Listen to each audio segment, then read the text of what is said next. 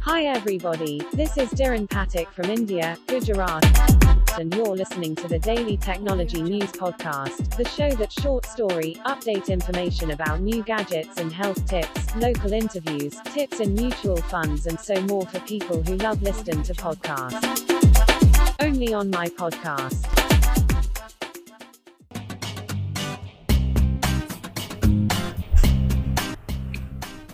એ જ રીતે જીવ પણ ચાલ્યો જશે બલ્બ ઉડી જાય છે ફૂટ્યા વગર. દિવસો અને કલાકોના આયોજન ઉપર થોડીક ક્ષણોમાં પાણી ફરી જાય એવું બને ખરું? મારી સાથે તો હું અનેકવાર બન્યું છે અને કારણ પણ ન કેવું, નાનું અમતું પાંચેક વર્ષ પહેલાંની ઘટના.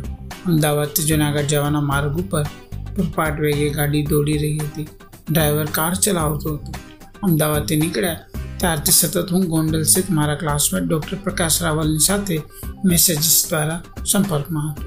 લીંબડી ગયું, ચોટીલા ચા પીવા રોકાયા રાજકોટના બાયપાસમાં પણ કાઢ્યું. હવે ગમે તે ઘડીએ ગોંડલ પહોંચીશું. પૂરા પચીસ વર્ષ પછી હું ડૉક્ટર રાવલને મળવાનો મારા બંનેના મનમાં રોમાંચ ઉછાળામાં હતો. આવો જ રોમાંચ ઓગણીસો બોતેરમાં જ્યારે અમે પહેલી વાર મળ્યા, ત્યારે અમે અનુભવ્યો હતો. જુનાગઢની બાઉદ્દીન કોલેજમાંથી પ્રી સાયન્સનું વર્ષ ઝળહળતા પરિણામ સાથે પાસ કરી અને હું જામનગરમાં ડૉક્ટર બનાવવા માટે રવાના થઈ ગયો. વર્તમાન સમયમાં કોઈને માનવમાં નહીં આવે, પણ સત્તર વર્ષની ઉંમર સુધી હું મારા પરિવારથી દૂર એકલો ક્યાંય ગયો નહોતો.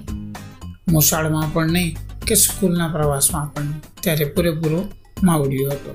અત્યારે અસંખ્ય પ્રવાસો ખેડતો રહું છું, પણ મનથી તો હું માવડીયો રહ્યો છું. ક્યાંય પણ ગયો હોઉં મારા મનમાં જલ્દી ઘરે પહોંચવાની જવાની ઉતાવળ રહેતી હોય છે.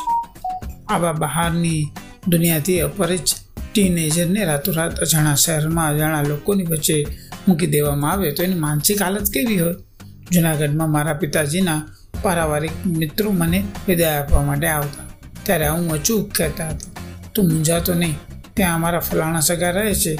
તને જ્યારે હોમ સિકનેસ જેવું લાગે, ત્યારે એમના ઘરે પહોંચી જજે. ત્યાં તને ચા, નાસ્તો, ભોજન બધું મળી રહેશે. એટલે આ કાગળમાં એમનું સરનામું લખ્યું છે. પોલીસથી લઈને રાજકીય પક્ષના કાર્યકર્તાઓ, શિક્ષકો, વેપારીઓ અને પટ્ટાવાળા સુધીના લોકોના સરનામાઓથી મારું પાકીટ ભરાઈ ગયું હતું. એક પારિવારિક આંટીએ જે ઓળખાણ આપી તે યાદ રહી ગઈ. તું જુનાગઢ, તું તું જામનગર ડૉક્ટર બનવા માટે જાય છે, ત્યાં તને પ્રકાશ મળશે. તે મારો ભાણેજ છે. ભણવામાં તારા જેટલો જ હોશિયાર છે જામનગરમાં રહે છે, એટલે તને ખૂબ મદદરૂપ થઈ શકશે. મેડિકલ કોલેજના વર્ગો ચાલુ થઈ ગયા હતા. સૌરાષ્ટ્રભરમાંથી તેજસ્વી વિદ્યાર્થીઓ પહેલીવાર એક છત નીચે ભેગા થઈ રહ્યા હતા એડમિશનની પ્રક્રિયા હજુ ચાલુ જ હતી. હું દરેક અજાણ્યા સ્ટુડન્ટ્સને પ્રકાશ શોધી રહ્યો હતો.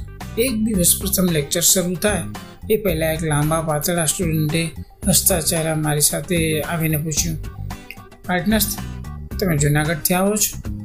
તમારું નામ શરદ ઠાકર છે. Myself Prakash Raval. અને પ્રેમથી મળ્યા થોડી વારમાં લેક્ચર શરૂ થવા માટેનું ઘંટું આવ્યું પ્રકાશ પોતાના સ્થાન પર બેસવા માટે ચાલો. અમારી વચ્ચે એમના માસીના નામનો સંદર્ભ કાયમ રહ્યો મેં પૂરા સાડા પાંચ વર્ષ સાથે ભણ્યા. અમારા અલગ અલગ મિત્રોના અલગ અલગ ગ્રુપ્સ હતા.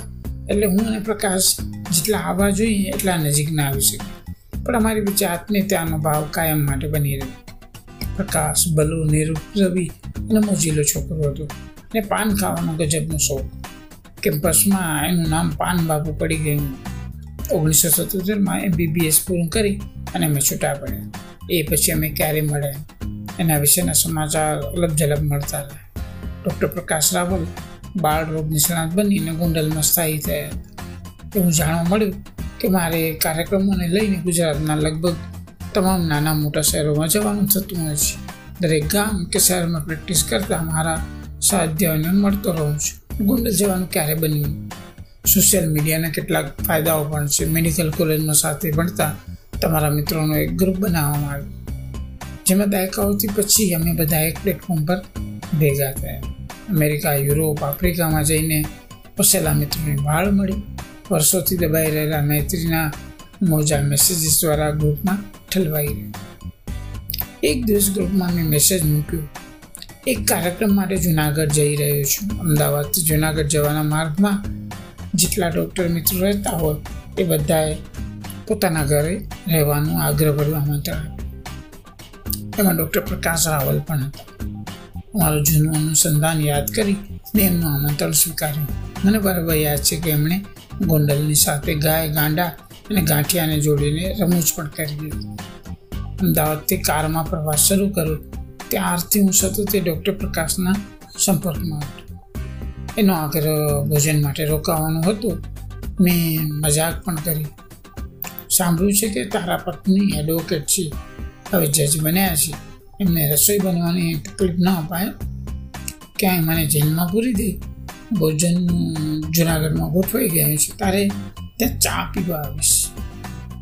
રાજકોટ છોડી મને ઘર શોધવામાં તકલીફ ન પડે. એટલા માટે ડૉક્ટર પ્રકાશ ગોંડલના જાહેર માર્ગ પર એક ચોક્કસ જાણીતા લેન્ડમાર્ક પર ઊભા રહેવાની તૈયારી દર્શાવી. મેં એમની વાત સ્વીકારી લીધી. પણ છેલ્લી મિનિટે ગરબડ થઈ ગઈ ફૂલપાટ વેગે ગાડી દોડી રહી હતી. હું ડ્રાઈવરને કહેવાનું ચૂકી ગયો કે આપણે ગોંડલને બાયપાસ નથી કાઢવાનું.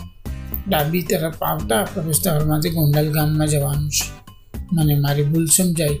ત્યાં સુધીમાં કાર જેતપુરની દિશામાં આગળ નીકળી. દોસ્ત, આવું થઈ ગયું છે. ગોંડલ પાછળ રહી ગયું છે. આવું કેમ ચાલે? હું બજાર વચ્ચે તારી છે આ જોઈ રહ્યો છું. ગાડીને પાછી વાળ. પ્રકાશે આદેશ ફરમાયો. મેં એને માન માન સમજાવ્યું. પાછા ફરવાનું શક્ય નથી. સમયની તંગી છે. આવવા જવામાં જ અડધો કલાક વેડફાઈ જશે જુનાગઢ પહોંચતા મોડું થશે શક્ય હશે તો પાછા ફરતી વખતે તારે ત્યાં આવીશ. અમે બંને નિરાશ થયા. આવું કેમ બન્યું છે? કદાચ વિધાતાનો કોઈ સંકેત હશે? એ વખતે મનમાં કોઈ એવી ગણતરી હતી કે જિંદગી બહુ લાંબી પડી છે? ક્યારેક ક્યાંક મળી જવાનું. જુનાગઢનો કાર્યક્રમ બતાવીને પાછા ફરતી વખતે મેં મધરાતના બાર વાગ્યા. એટલે ડૉક્ટર પ્રકાશને મળવાનો સવાલ જ નહીં.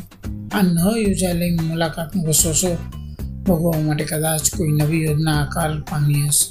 ડૉક્ટર પ્રકાશે ગોંડલ છોડી અમદાવાદમાં શિફ્ટ થવાનું વિચાર્યું. કદાચ એની પત્ની નિવૃત્ત થઈ ગયા હશે. ડૉક્ટર પ્રકાશ એના દીકરાની કારકિર્દી માટે અમદાવાદને વધુ યોગ્ય ગણતા હશે. ગોંડલની વર્ષો જૂની પ્રેક્ટિસ છોડી અને એમને અમદાવાદના એક દૂરના વિસ્તારમાં ક્લિનિક શરૂ ગ્રુપમાં આમંત્રણ કાર્ડ પણ મૂક્યું. બહાર ગામના લોકો ના આવી એ સમજાય પણ અમદાવાદના મિત્રો તો આવે જ એવો એનો પ્રેમાગ્રહ હતો કમનસીબે હું એ દિવસે બહાર ગામ હોવાથી ન જઈ શકી મેં વિચાર્યું જિંદગી બહુ લાંબી છે હવે તો અમે બંને એક જ શહેરમાં રહીએ છીએ ભવિષ્યમાં ગમે ત્યારે ગમે ત્યાં ગમે તે કારણથી મળી જઈશું छोटी सी ये दुनिया पहचाने रास्ते हैं कहीं तो मिलेगी तो पूछेंगे हाँ આ વાતનો પણ સારો એવો સમય થઈ ગયો. વીતતા કેટલા વાર લાગે છે ત્રણ ચાર વર્ષ વીતી ગયા. અચાનક થોડા દિવસો પહેલાં અમારા ગ્રુપમાં એક ડૉક્ટર મિત્ર મેસેજ મૂક્યો. વેરી સેડ ન્યૂઝ આપણી સાથે ભણતા ડૉક્ટર પ્રકાશ રાવલ જીવન મરણનો જંગ લડી રહ્યા છે. કોરોનાની કોમ્પ્લિકેશન પછી બે મહિનાથી વેન્ટિલેટર ઉપર છે. મારા ગ્રુપમાં ડૉક્ટર પ્રકાશની જિંદગી બચાવી લેવા માટે પ્રાર્થનાઓનો પ્રસાદ કરજો પછી એ મિત્ર દ્વારા અમંગળ સમાચાર વાંચવા મળ્યો. મારી સત્તર વર્ષની ઉંમરે મેડિકલ કોલેજમાં પગ મૂકતા પહેલાં જ મિત્રનો પરિચય મળ્યો. પ્રત્યક્ષ મળ્યા વગર અનંતની યાત્રા ઉપડી ગયો જિંદગી બહુ લાંબી નથી. જેને મળવાની ઈચ્છા હોય તરત જ મળી લેવું મિત્રનું ઘર બાયપાસમાં લગાડું જો ભૂલથી આગળ નીકળી જવા તો અચૂક પાછા વળી જાઓ જિંદગી તમને મિલનનો અવસર આપે છે. પણ વારંવાર નથી આપતી દોસ્ત પ્રકાશ જ્યારે પણ ગેલોફોમાં પાન જમાવેલા કોઈ મોજીલા ચહેરાને જોઈશ, ત્યારે તમે અચૂક યાદ આવી જશો અલવિદા પાન બાબુ